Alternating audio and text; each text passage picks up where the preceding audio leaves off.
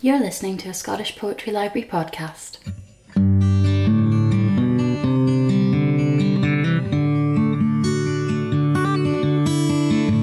Second of February, 1645.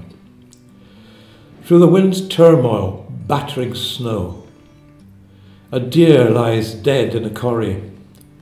Ribs gape to the eagle's beak. No fleetness of limb could carry it beyond this cold flesh freezes. A man would hope for burial. We lie together and let snow cover us, our death's rehearsal. Who would dare sleep? At dawn, the wind shifts southwest. By noon, the burns are trickling, but the snow feet thick. We plunge to our chests through the crusted drifts.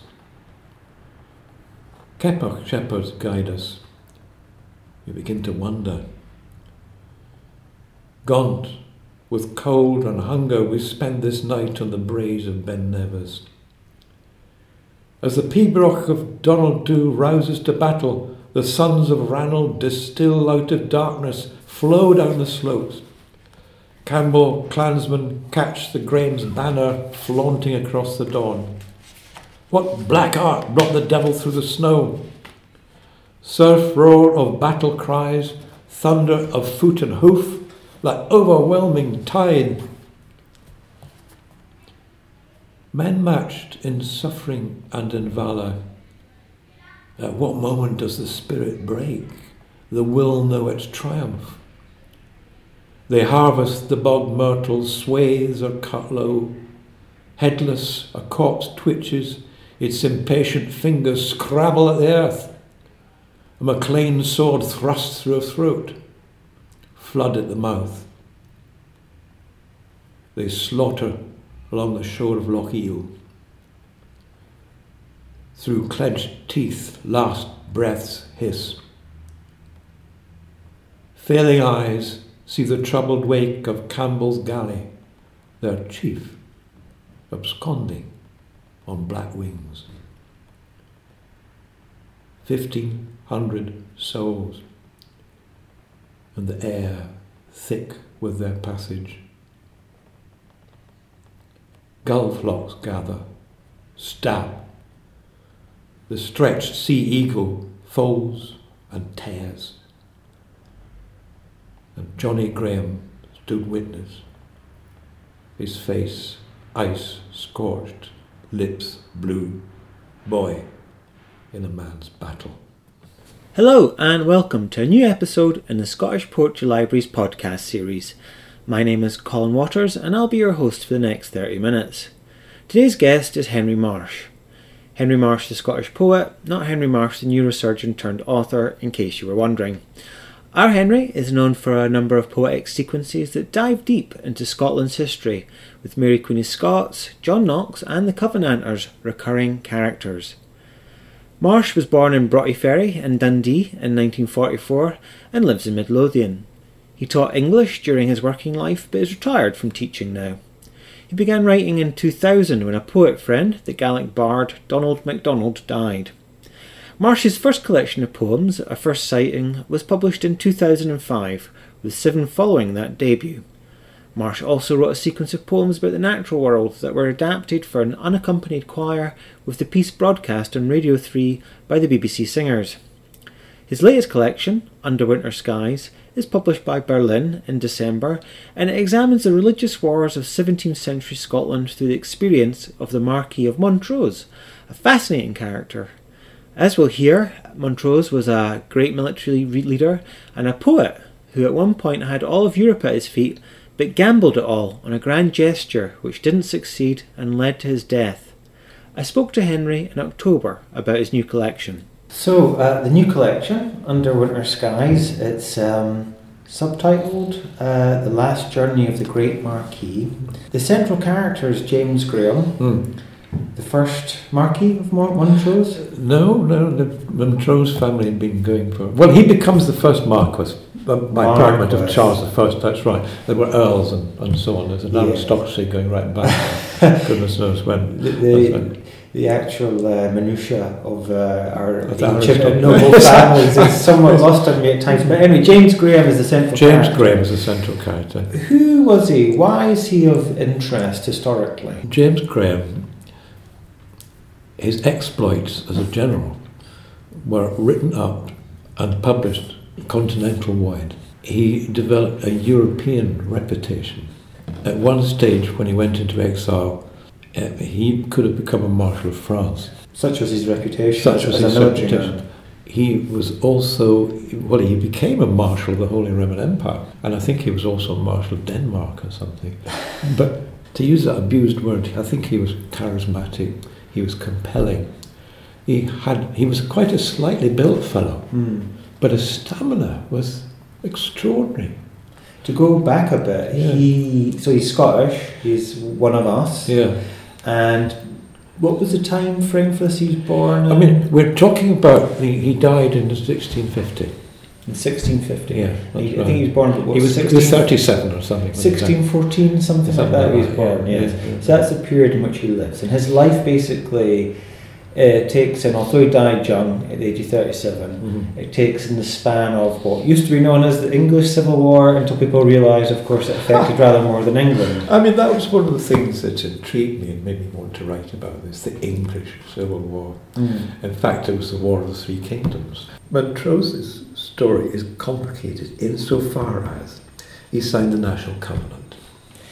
Before before we get to that, Yeah. can we just? Uh, so he was a he was the son of a very noble family. Yes, that's right.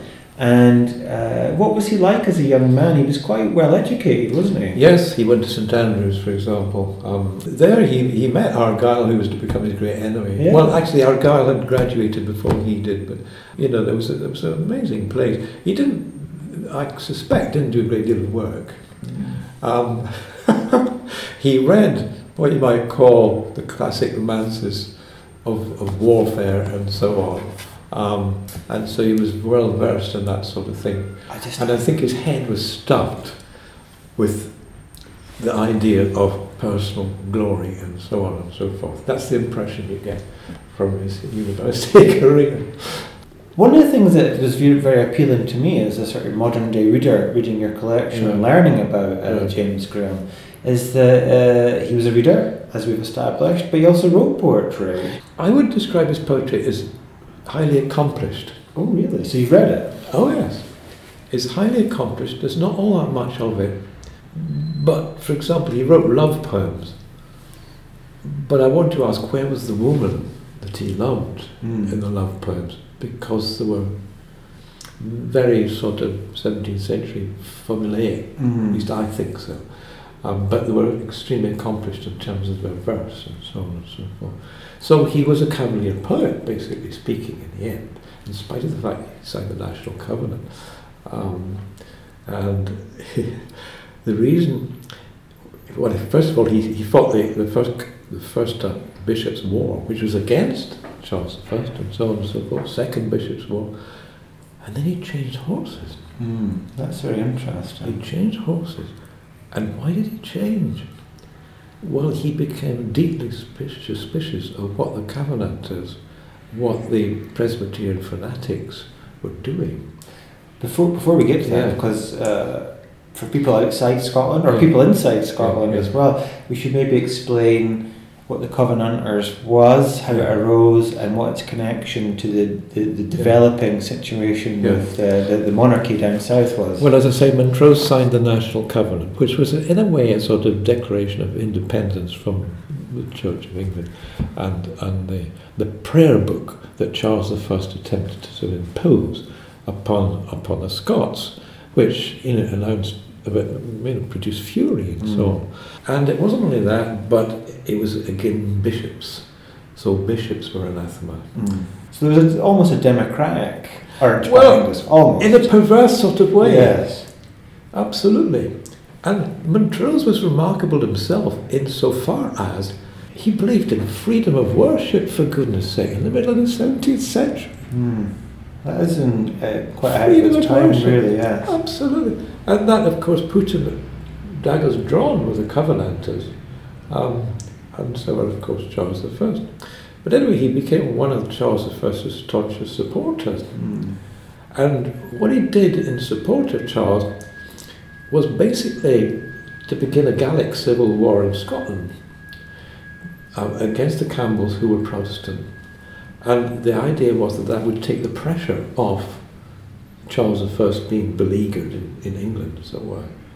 And he, that's why he fought a series of, won a series of brilliant sort of victories. The greatest one was Kilsyth, where Montrose ended up really master of Scotland. But when he tried to come into the lowlands, well, his Highland troops fought in a time-honoured manner. They would win a victory and then disappear off with their loot. Mm. It wasn't desertion in the modern sense. It was just what they did. So that's how they made their living, as it were. They, you know, and they disappeared off into the hills. And not only that, but Montrose had changed sides. He supported Charles I, and when all was said and done, his army consisted of a load of raving papists. So wrong religion, as it were. And that was anathema in the lowlands because the papists and the, obviously Covenanters with daggers drawn. And not only that, but basically speaking, Highlanders and Lowlanders were daggers drawn as well Mm. because of the history of blackmail, marauding, and all this kind of stuff that was going because of the way that some of the Highland clans made their living. Mm.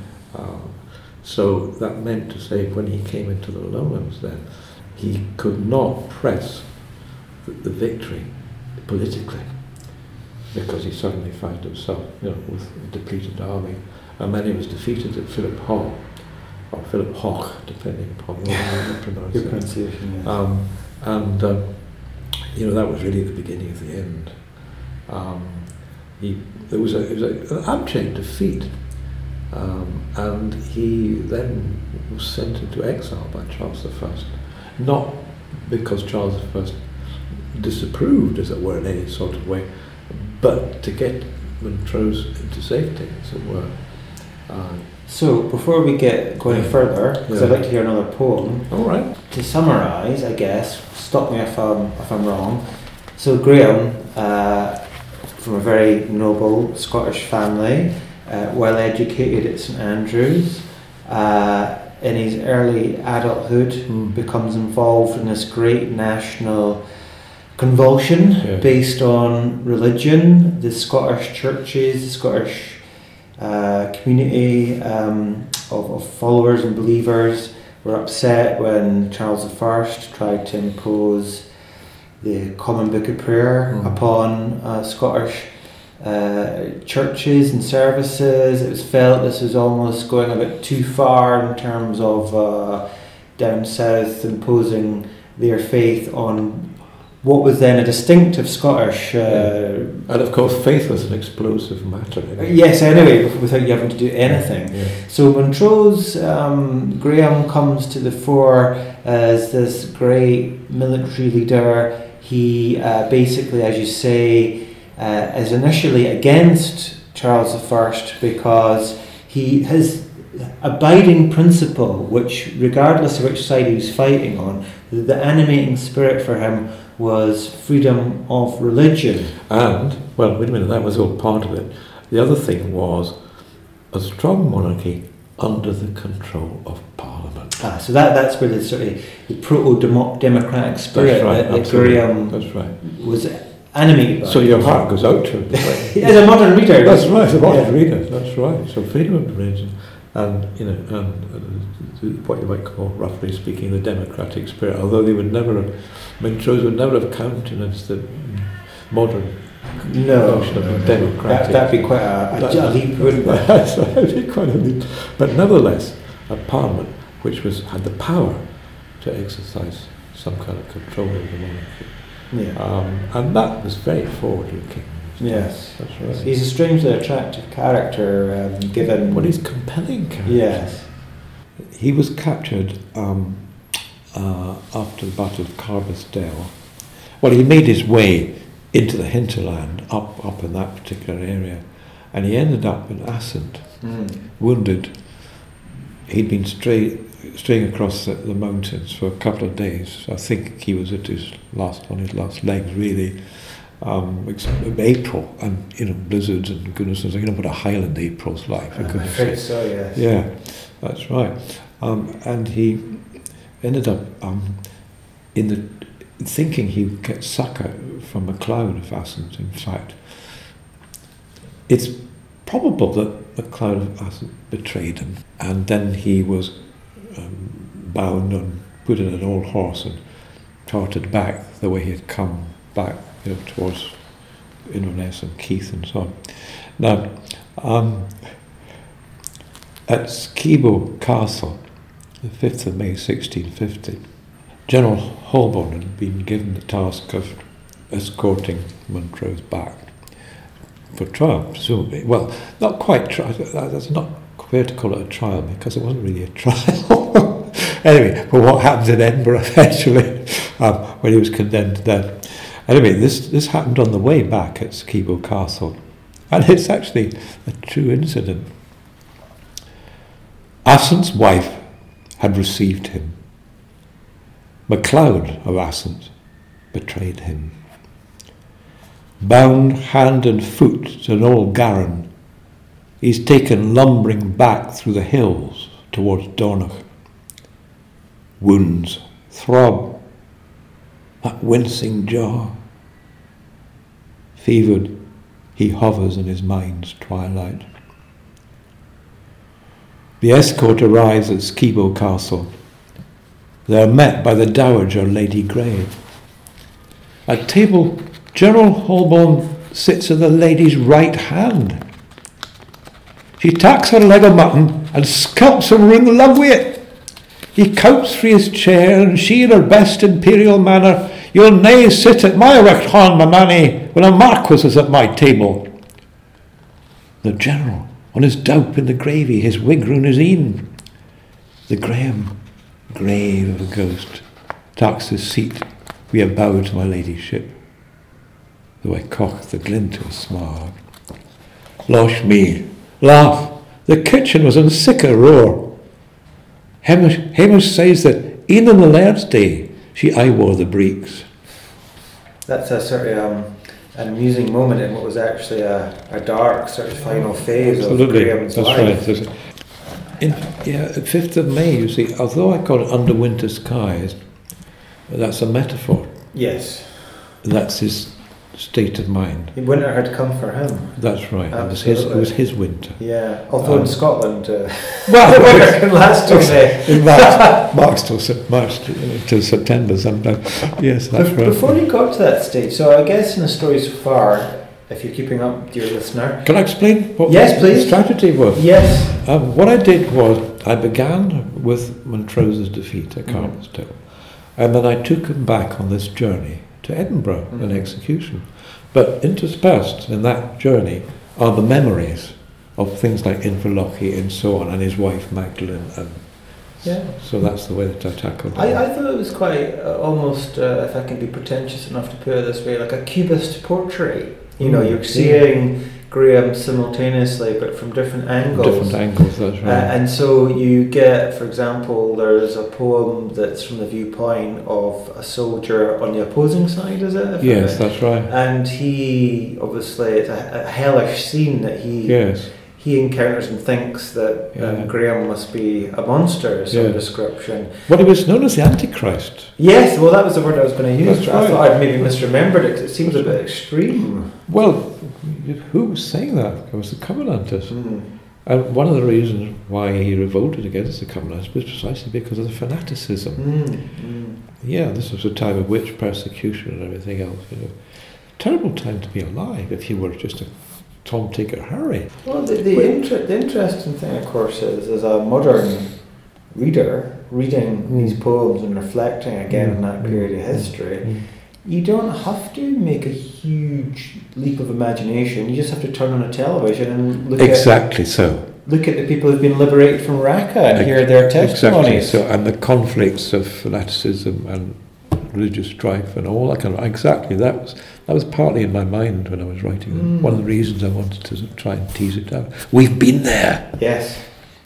Um, and, you know, it doesn't behove us to be sort of somehow snooty and sort of thinking, oh, well, you know, that's just the monsters at the other side of the sea and whatever. Yeah. It's not like that. People in a faraway country of which we know little. That's Absolutely. not the case in Scotland. Well, absolutely. well, we've, you've still got our fanaticisms. Alas, alas, we still have those fault lines, definitely. They Oh, still yeah. exist culturally. Yeah, that's yeah. right, absolutely. And the history, although it's 400 years, 500 years since Mm, then, mhm. Graham feels a very contemporary character, and the conflicts that he Yeah. faced feel Mhm. very contemporary Yeah, right. as well. Mhm. So, as we were saying, I mean, it's an interesting structure. The actual story, as you say, is his last journey, interspersed with people remembering him as well. But before he got to that, I mean, he had a sort of last hooray, didn't he? In which uh, he, as we've already said at the start of the podcast, he, after being defeated within Britain, uh, he moved to the continent. Was going to be part Charles sent him into Yeah. exile. exile and he was in the, the, the court of the young Charles II. Uh, well, yes. I mean, first of all, you know, he was sent. He went to Paris, um, and he couldn't stand it. The exiled queen and all this kind of stuff. It, it was full of intrigue, and Mm. it's it's not his world at all. He was a cut and dried man in many ways. And then uh, he ended up, yes, in the court of Charles II, eventually. But difficult to, to judge without looking at it much more closely. But Charles II seems to have been, shall we put it this way, inexperienced. He was 18 years old, and I think he was probably outthought by the Covenanters. Um, at least I hope that's what the matter was. Well, the alternative Oh. is that he betrayed. He betrayed it. I think that's absolutely right. So I suppose I came down in the end as the fact that he was betrayed, really. and then he came back to Scotland and Montrose. He, he landed in. Um, he got a small army of mercenaries that he'd gathered as a consequence of his being marshal of the Holy Roman Empire. So, um, and so he got a he got a, a load of mercenaries, and two ammunition ships sank in a storm off Orkney. Mm. He had his, his, his basic troops were Orkney's conscripts, really. Um, and he was on a hiding to nothing because the theory was once Montrose had landed in Scotland, he would have got all sorts of support. Everyone would just rise That's right. instinctively to, to But his cause. It, it was it, it, was the same as earlier, you know. Nobody came, nobody Mm. came, and so he was just totally exposed. So I flirt with the idea in a way that he had a sort of death wish in a sense that he couldn't win a victory, and then he would die fighting. Um, and basically, that's what happened, really. Yeah, you've got that line, uh, perhaps a whispering secret in his soul Yeah. demanded heroic failure, Yeah. in which case he's a very Scottish character. we like our heroic failures, don't we? Whether we aim for it or not is what we inevitably do. Yeah. absolutely, absolutely. But I mean, his, his return is all the more remarkable because he didn't have to come back, and he, uh, as you were saying, was offered many plum posts. yes, that's and right. And there was also the rumour that after his wife died, Magdalene, Yes. incredibly named Magdalene, yes. uh, Mm. Princess Louise, which court Yes. did she belong to? Was it Uh, Austro-Hungarian? her mother, her mother's court, which was the yeah, would be the Holy Roman Empire, basically. As speaking. known then. Yeah, so would it be possible to hear the poem, is it from her point of view? Because I think that gives a sort of nice sort of counterpoint to the more martial um, exploits that he's Right, um, shall I read the Magdalen poem? Yeah, you read that, yeah, sure. Because that puts it into kind of perspective. So Yes. I'll, I'll, we can look at the women, as it were, Absolutely. because they're ignored, really. Yes, very much. Magdalen, Marchioness of Montrose, Kinnaird, autumn 1645. And then we were married. So little we really knew of one another. My mother arranged it, our neighbour from a mile away, the young Montrose. We'd played as children. He lived for shooting, fishing, his horses. A handsome boy, so full of himself. Not tall, but perfect in proportion. Wherever he went, he was conscious somehow of completing the picture. I was flattered, beguiled. In the first month of marriage, After the starched rituals of courtship, we'd wander the parks of Kinnaird, share our dreams by the glassy river, watch the dipping swallows, exult in their freedom of the skies. He'd read me his poetry. But now I wonder where I was in his words. For I see in the well turned verse just another display of the peacock. The bairns he'd hardly noticed. When he did, he'd bewitch them. I'd feel a pang of jealousy, merely their mother, the healthy mare. Father says he betrayed the covenant. I've never fully understood the matter, but imagine Jamie's own bewitchment, that long, sad face of the king and Lancelot won by his Arthur. Or see it as his Rubicon. A Caesar he would be. And he has his vision church and state and monarchy in balanced order. But what price balance for a man who'll never compromise? No middle way, he'd say to me. No middle way. And so there were tensions. Did ever they come to words? I've heard tell in Glasgow they had a fair strushy at a General Assembly, a rash and vainglorious young man. My father's wise, deeply considers, though no zealot, he's made his peace with the covenant. The Graham, like the flash of a meteor. He's left me landless, a pauper in my father's house.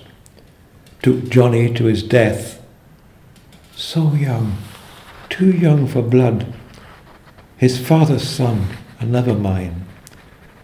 And my bonny Jamie, still a child, held in plague-ridden Edinburgh Castle. Wide skies, woods on woods, the landscape featureless, this elegant confinement a few years of a life that had gone. I cultivate my flowers, my physic garden. The Countess of Strathmore has passed me a recipe for syrup of bugloss. It prevails, they say, against melancholy. Think in modern terms, you probably suffered chronic depression in the end. Well, she had good cause to. Absolutely. Um, so, as your poem touches on there, he lost his oldest son in, in battle. He was the boy at Inverlochy. Yeah. Um, and, he had another son who was locked up in, in, in Edinburgh, Edinburgh Castle. Castle. Right. And then, of course, Montrose himself comes to a bad end. Yes. Uh, so that would be. She died before then. so- Yes, that's yeah, right. Yeah. yeah, yeah. He died in 1650. 1650, that's right. And he was killed in Edinburgh after that long journey back here. Yeah, they wanted to make a real job of it, so they built a scaffold 30 feet high. Wow.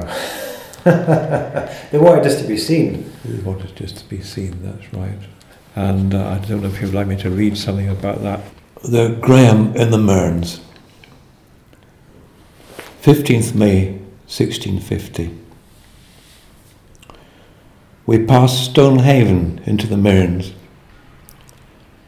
The hawthorn in new leaf, larks and peasies up, wide skies. By the burnside, butterflies chase among the celandines. Two wee lassies are playing by the wayside. They throw handfuls of sun dried leaves into the breeze, run shrieking after. They stop, stand, stare at the passing soldiers. Those eyes. Not only the child grows, but the beholder. Too late, I understand the loss.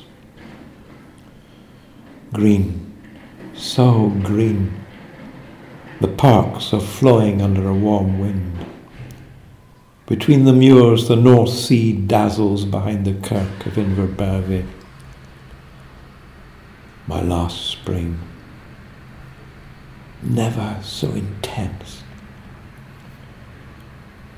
Beyond failure, the great simplicities cry out, and the merle's song like a wound. Something settles in my soul. The time of black flags, Carbisdale, the incubus, has passed. May I remember this moment at the last. He does. Just one last question before we wrap it up. In your previous collections, Mhm. A Voyage to Babylon looks again at the Covenanters. Mhm. The Hammer and Fire has poems about John Knox. Yeah.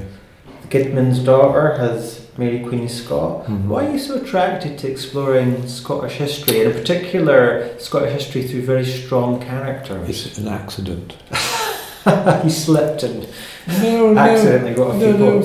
Um, there was a, a, a composer who's a professor at, um, the Royal Academy, was commissioned by someone at Cambridge to set four of my newest poems for Mm. four part choir. And uh, he happened to come from Fotheringhay. Um, so we went to the first performance in Fotheringhay Church. And that afternoon I'd been to the castle, or the mound that remains of it. And I felt myself full of indignation. How dare they execute the Scottish Queen um, after something like 18 years of confinement? And then, after the first performance, which is rather splendid, I must give you a copy of it sometime. Um, after the performance, someone from the Mary Stuart Society approached me and commissioned me to read to, do a poem about Mary Queen of Scots. And that's what started me off. And I become, became more and more fascinated by my own ignorance. You know, it's appalling. I had a kind of vague, sort of folksy awareness of these things. But you know, John Knox, for example, I mean, it's so interesting. He's such an interesting guy. He's not some kind of puppet caricature. Um, and so I became interested in that as well. You know, he's got his faults, but my goodness me, what a guy. And so that's what's attracted me to Scottish history, as my own ignorance, really. Um, and I'm just determined to do something about it. So I'm now I'm working. I'm trying to find a niche in the 45, but it's incredibly complicated. And I think I might have got something in um, young Lord Ogilvy, who was the son of the Earl of Airlie, who raised a Forfarshire regiment. Um, and he, in fact, brought the regiment off Culloden more or less intact. And there's a whole story there, which I might let you read about in a couple of years' time when, I've, when, I've, done it. Well, I look, I look forward to that. Well, it's, as I say, it's, it's incredibly difficult because when you're writing about historical, at least when I'm writing about historical figures, you need a kind of niche, you need a sort of freedom Mm. to develop the thing without being totally dictated by the actual events and all this kind of stuff. You need room Poetic license. for the imagination to work. And so I'm struggling at the moment. I'm just overwhelmed by the kind of factual material.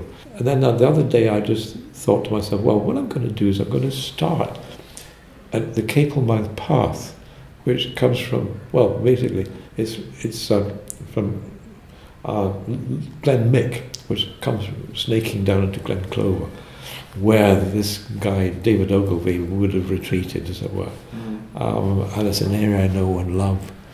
And I started off with April and, and a blizzard and so on and so forth. So that's given me this kind of little niche. And that's often when I start, it's places. Um, and you indicate the character and the place and things sort of follow from that. And that's it for another uh, edition of the Scottish Poetry Libraries podcast series. It only remains for me to thank uh, Henry Marsh for coming in and talking to us about his new collection, Under Winter Skies, which uh, I'll remind you is published by Birlinn. Uh, and to thank Will Campbell, who does the music at the start and at the end of the show, and of course to thank yourselves for listening. Now, if you want to know more about what the Scottish Poetry Library is up to between episodes of our podcast series, you can always check out our website. That can be found at www.scottishpoetrylibrary.org.uk. And of course, we have uh, several social media platforms you can investigate what we're up to on. So we have Twitter, at By Leaves We Live is our Twitter handle. Uh, we're on Facebook as SPL Scotland, and I think that's also our handle on Instagram, where we post pictures of new books, new books that have come into the library to form our collection, old books, poems, pictures of poets. So, yes, that's us for another uh, month. We'll have another podcast out soon, and I hope you enjoyed it. And um, yeah, speak to you soon.